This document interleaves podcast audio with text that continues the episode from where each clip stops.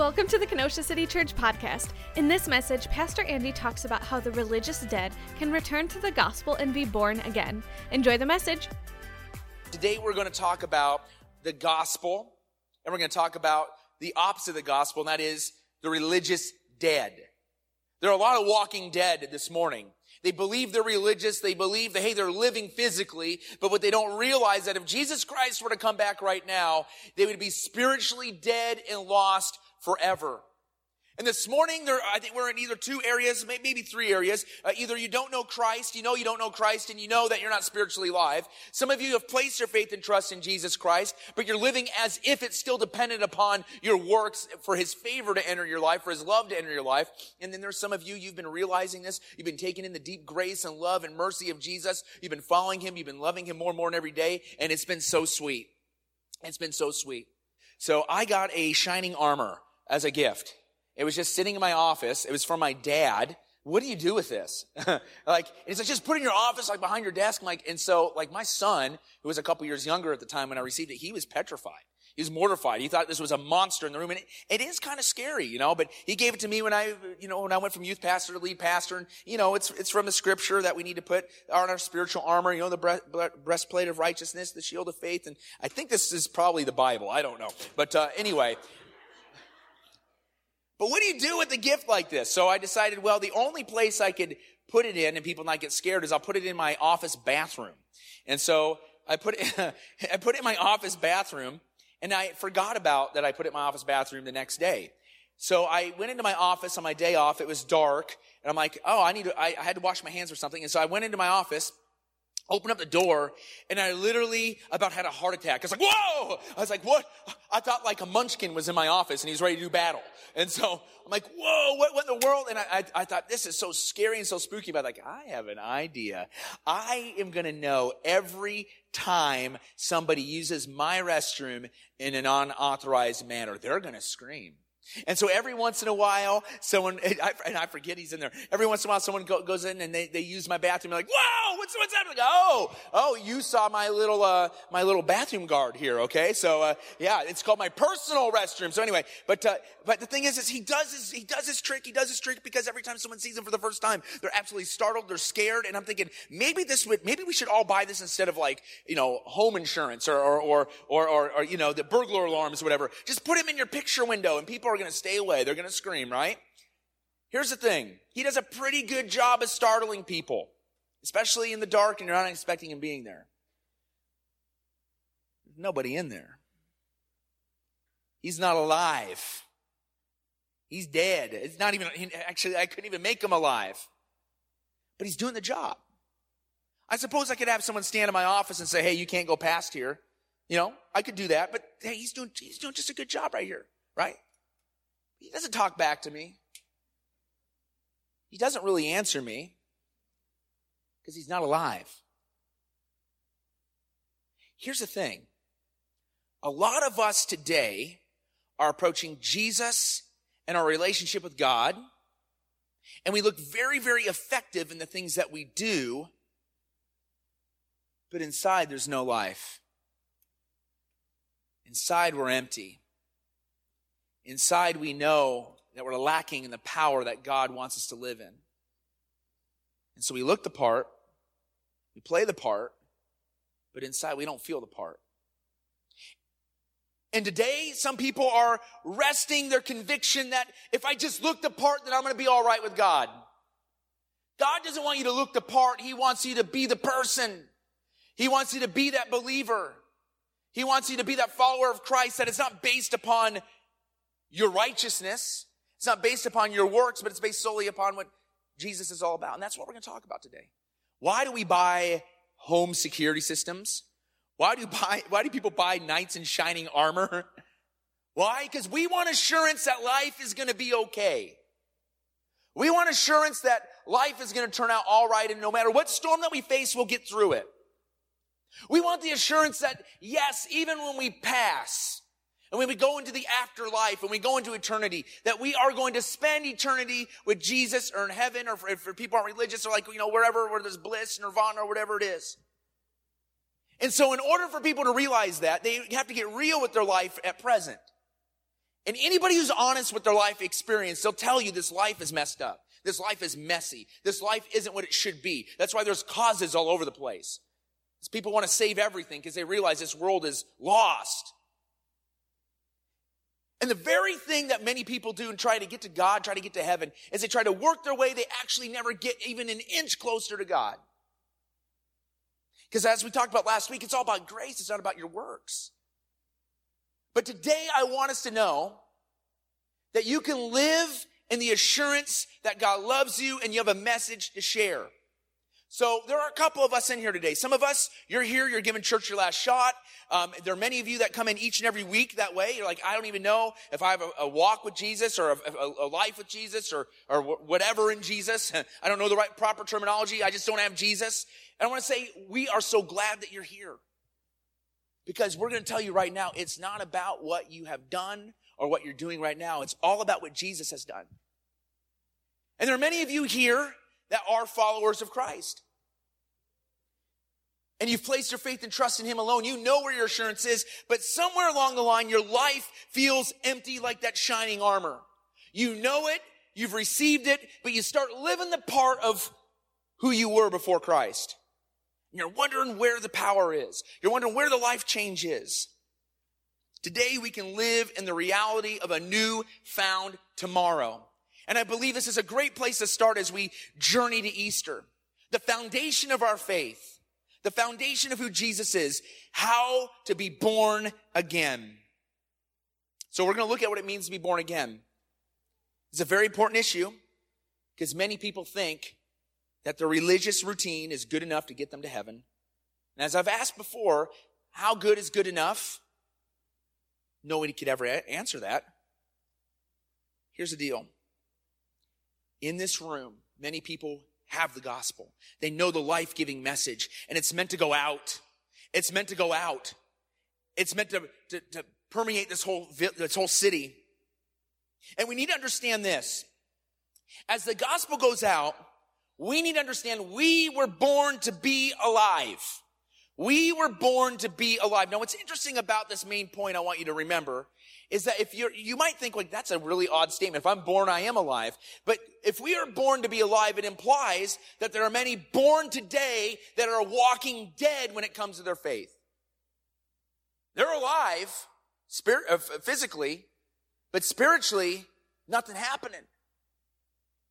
This morning, some of us need a new birth, or some of us need to remember our new birth. Today, there are many people that are living a life where they just feel they're good enough's good enough. In the Gospel of John, we are given a vivid picture of a religious man who thought that he was good enough. He was a religious authority. If he was a religious authority, people came to him to talk about God. But he based it upon his status, his title, uh, his life experience, and what he does. But we see that he, his reality was rocked just a little bit. So if you want to turn to John chapter 2, verse 23. Now when he, that's Jesus, was in Jerusalem at the Passover feast, many believed in his name when they saw the signs that he was doing. But Jesus, on his part, did not entrust himself to them because he knew all people and needed no one to bear witness about man, for he himself knew what was in man.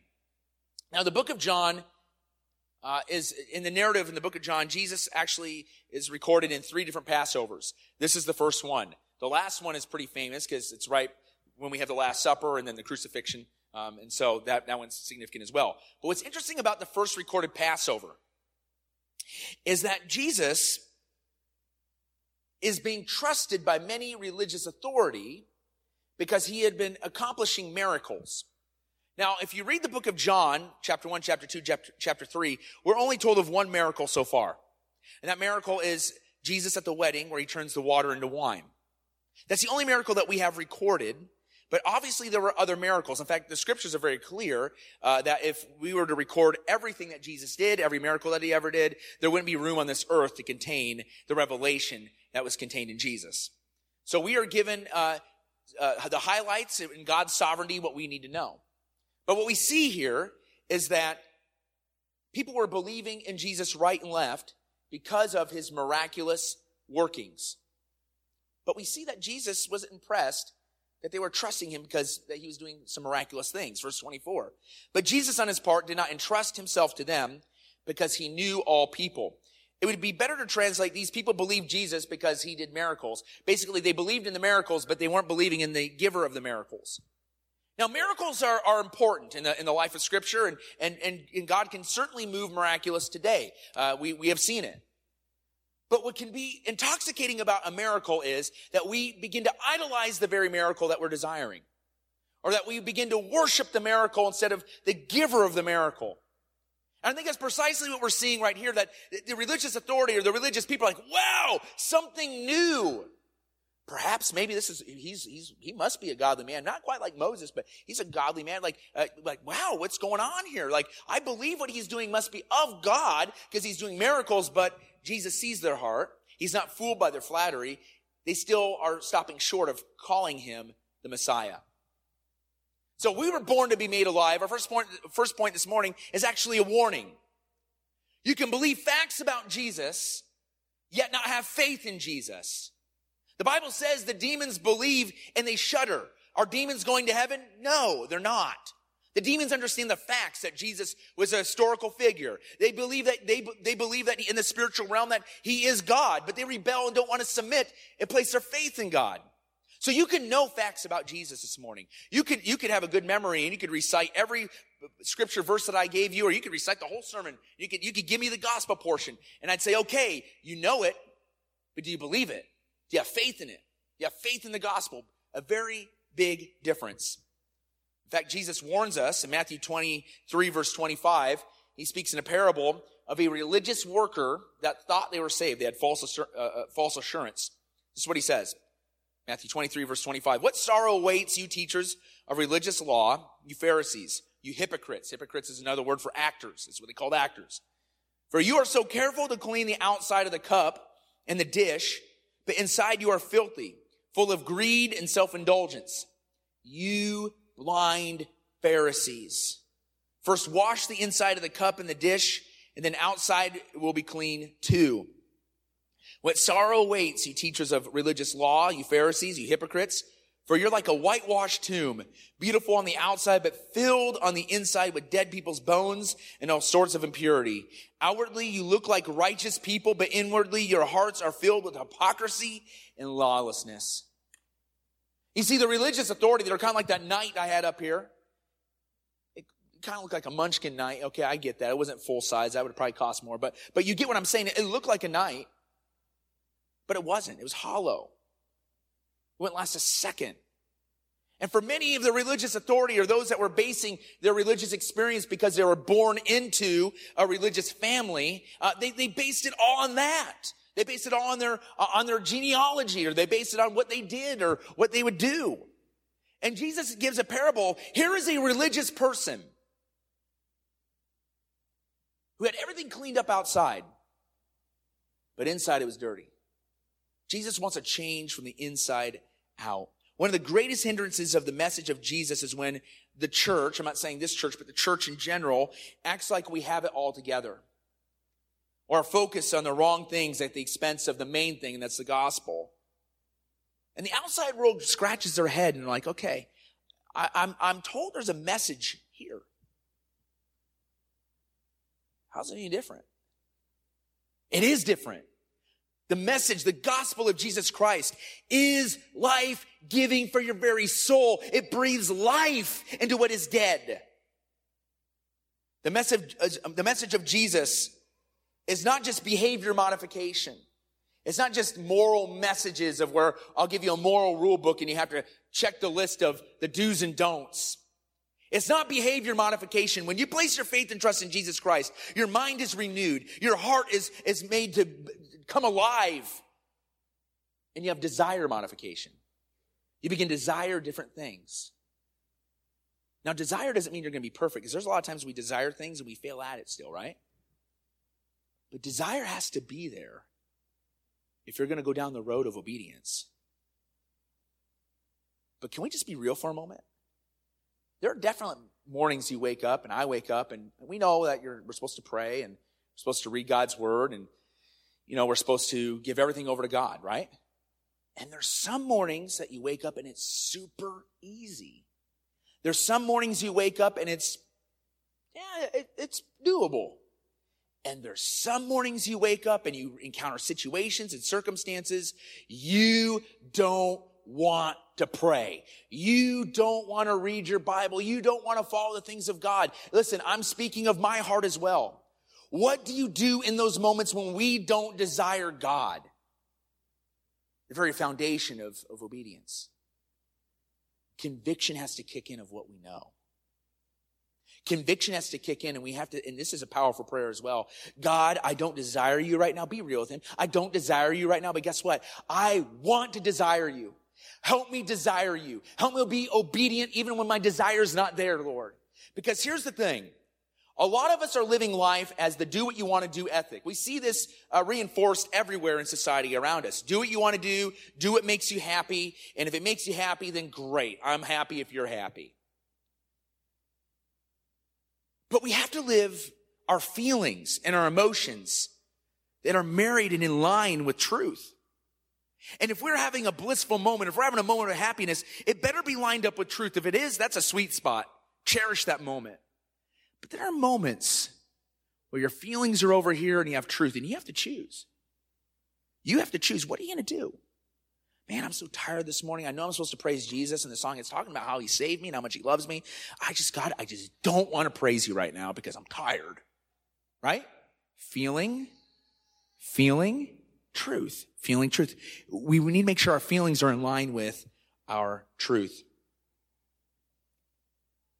Here's the deal. We are born to be made alive.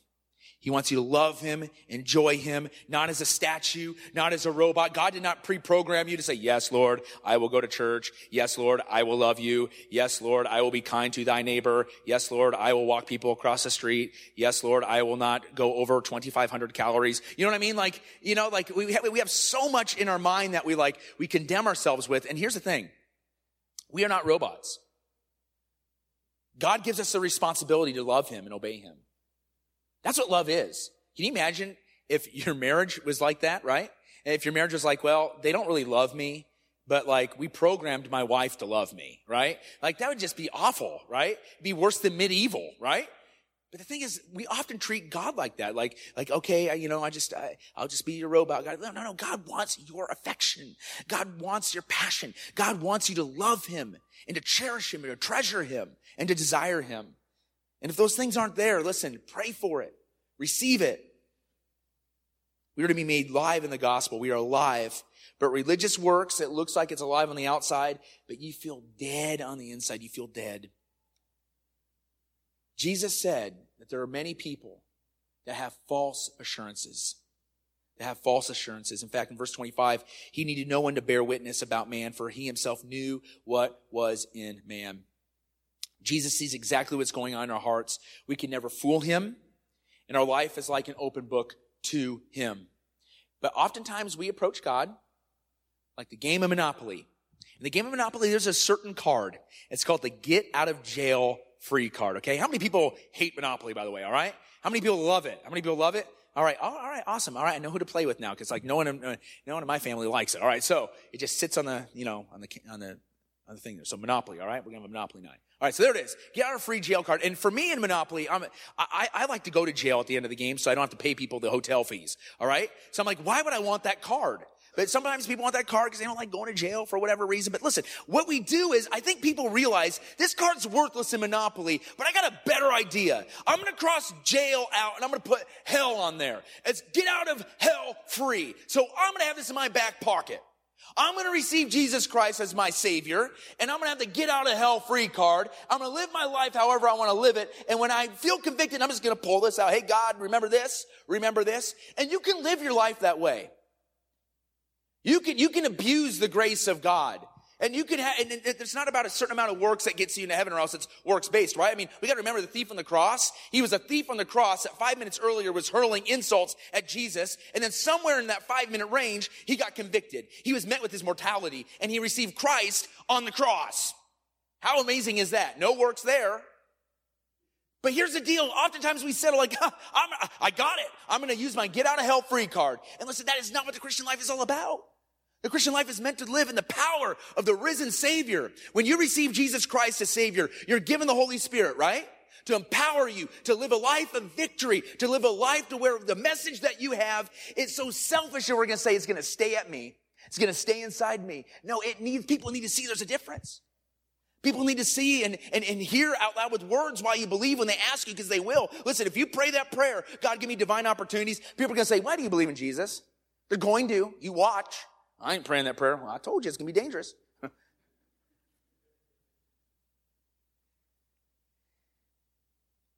Some of our faith today is treating Jesus like this card.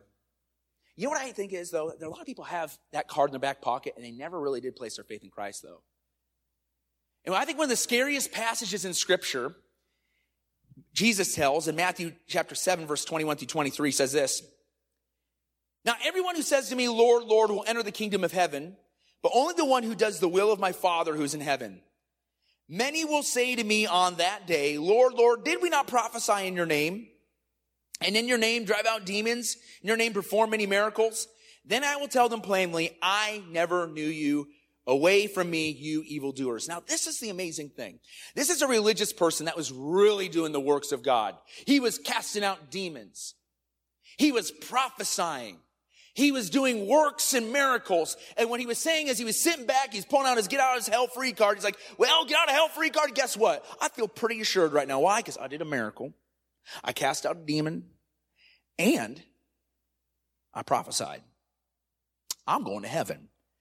Wrong. It's not about the religious works that you do. That doesn't get you to heaven. The religious works that we do uh, do uh, should be one that is the overflow of our faith in God and our love of God. Listen, it is natural if we understand and cherish the message of Jesus Christ that we want to desire God, that we want to live for God, that we want to please God because we realize what He did for us. It's not like, oh, now I have to do this. I accepted Christ. Now I guess I better make Him happy. It's realizing I was at the depth of despair in my condition. I was dead and now he's made me alive. I get to follow God now. I get to follow my destiny.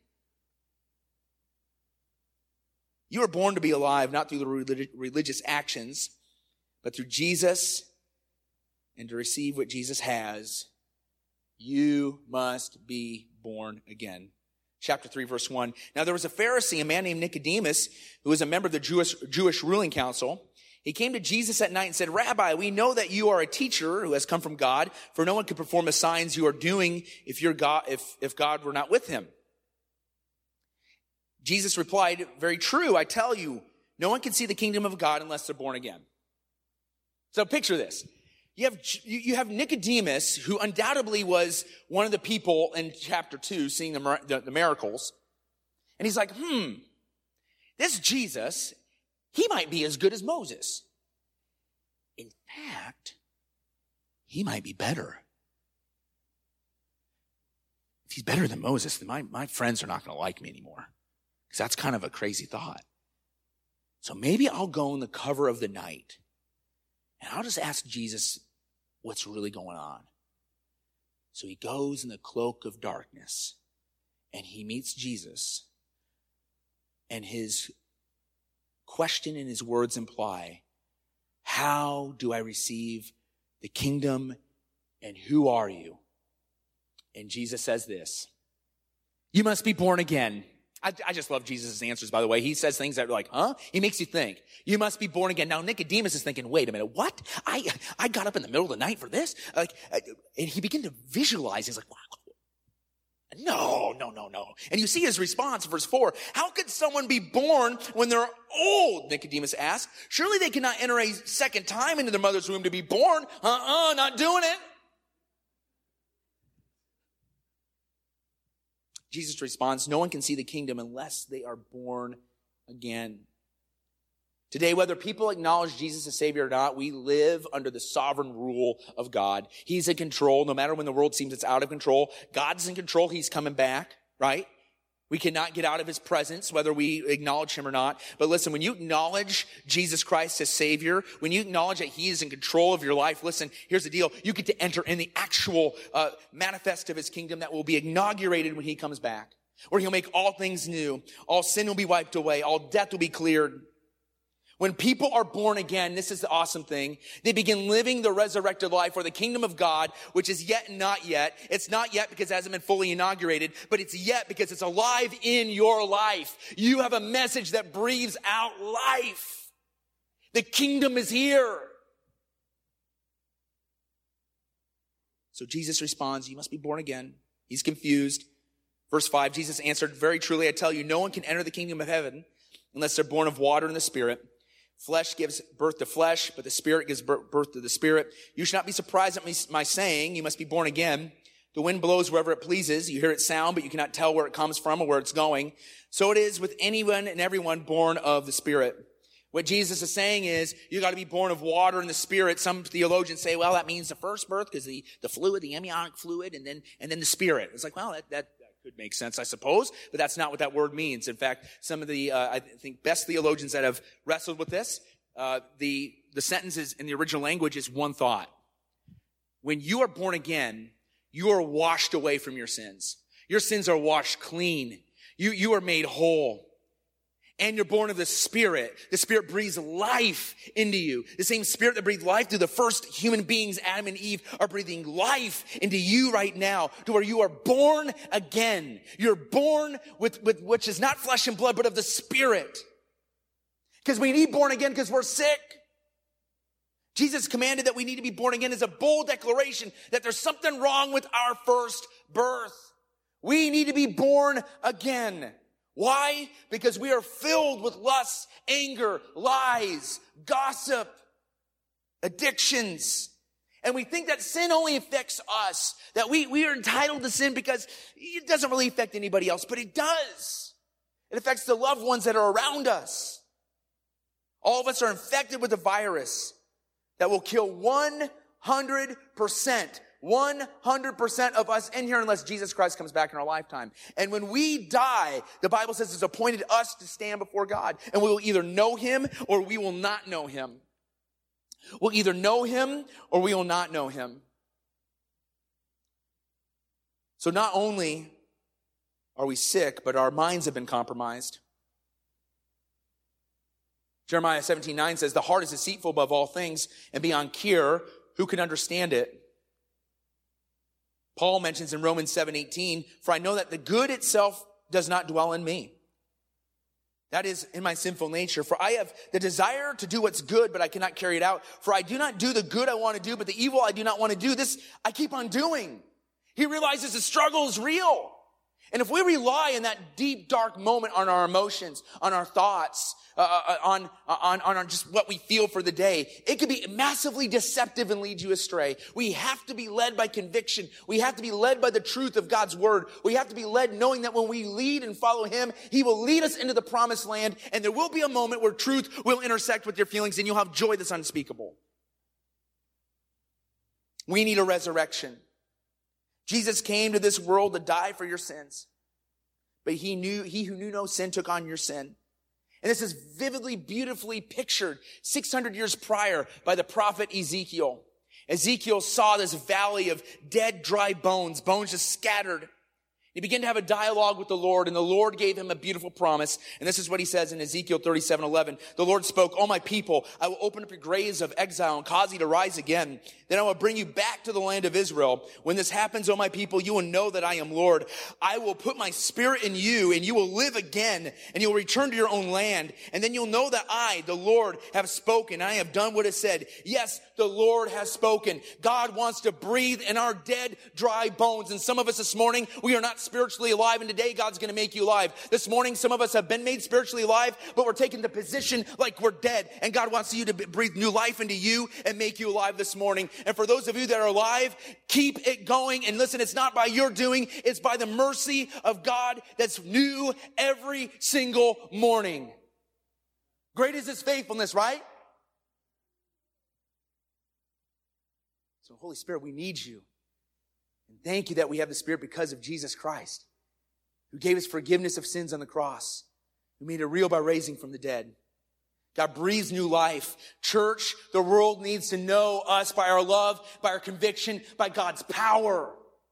Oh, church, we need a wind of His Spirit to replace our hearts of stone, our hearts of flesh with the heart of His Spirit, don't we?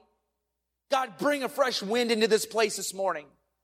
For God so loved the world that he gave his one and only son that whoever believes in him will not perish, but have everlasting life. That's the bottom line that Jesus told Nicodemus.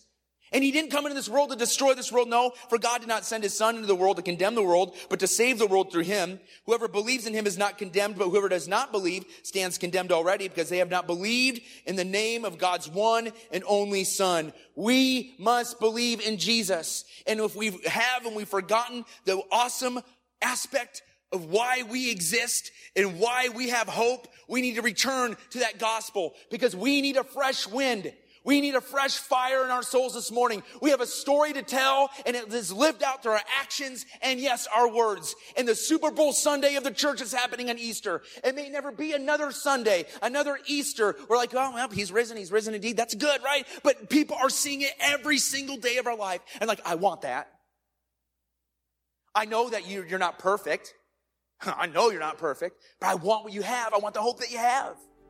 I just want to pray for those that today, uh, maybe you're going to pray the boldest prayer you've ever had. You realize that not only have you not been praying to God, but you realize you don't have a relationship with Jesus. You know about Jesus. Uh, you might think about him sometimes. You may even been to church off and on, but you realize I don't really have a personal relationship with Jesus.